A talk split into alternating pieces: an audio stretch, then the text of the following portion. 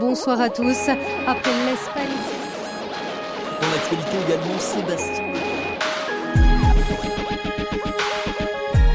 Reflet d'actualité.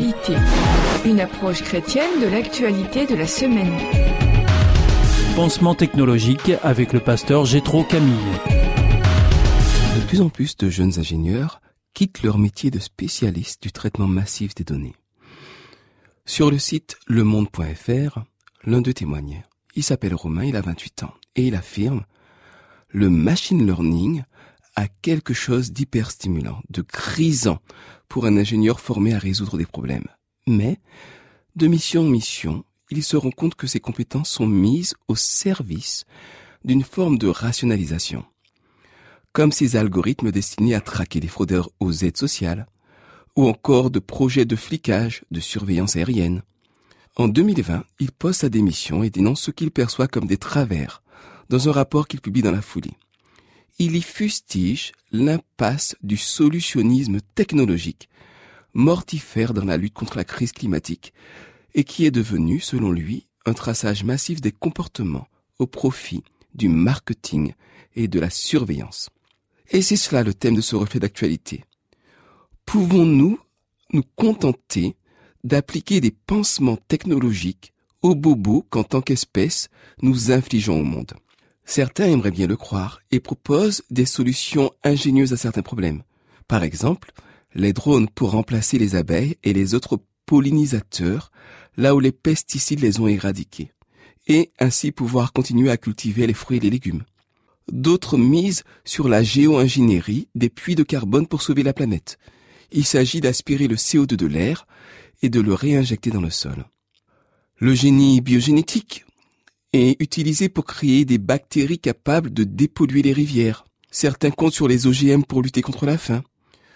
Des robots ont été inventés, des robots nageants, pour débarrasser les océans de leurs millions de tonnes de plastique. Les satellites contre la déforestation et l'utilisation de drones planteurs d'arbres. Toutes ces solutions sont techniquement brillantes, mais pêchent toutes par au moins deux aspects. Premièrement, elles n'attaquent en rien les causes des problèmes et ne font qu'appliquer des caches-misères à des problèmes structurels énormes. Deuxièmement, elles ne tiennent pas compte de la réalité humaine. Sur le premier aspect, on mesurera sans peine l'inanité de vouloir remplacer toute une microphone par des appareils qu'il faudra fabriquer, alimenter en énergie, maintenir.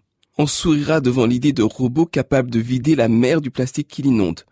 Oh, ils y arrivent, mais à quelle échelle et dans quelle proportion? On grimacera sans doute en mesurant à quel point vouloir remplacer le système naturel de l'autofertilisation des sols par le combo mortel de l'herbicide total plus des OGM plus les pesticides. Sur le deuxième aspect, on se référera, sans multiplier plus outre les exemples, à la détresse et au suicide de très nombreux paysans indiens, ayant cédé aux sirènes des profits mirobolants que leur faisait miroiter Monsanto.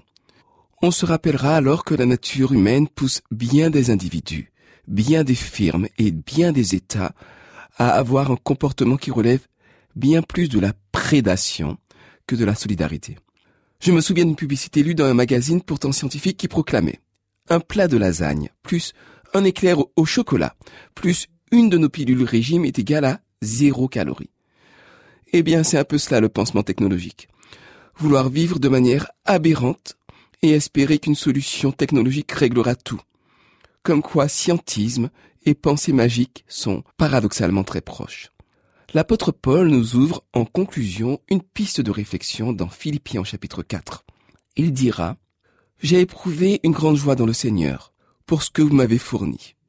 Ce n'est pas en vue de mes besoins que je dis cela, car j'ai appris à être content de l'état où je me trouve. Je sais vivre dans l'humilité, je sais vivre dans l'abondance. J'ai appris à avoir faim et j'ai appris à être rassasié j'ai appris à être dans la richesse comme dans la pauvreté. Je puis tout par celui qui me fortifie. Et bien que nous apprenions à mettre en équation ce que la terre peut nous fournir et ce dont nous avons besoin. C'était Reflet d'actualité, une approche chrétienne de l'actualité de la semaine à retrouver en podcast.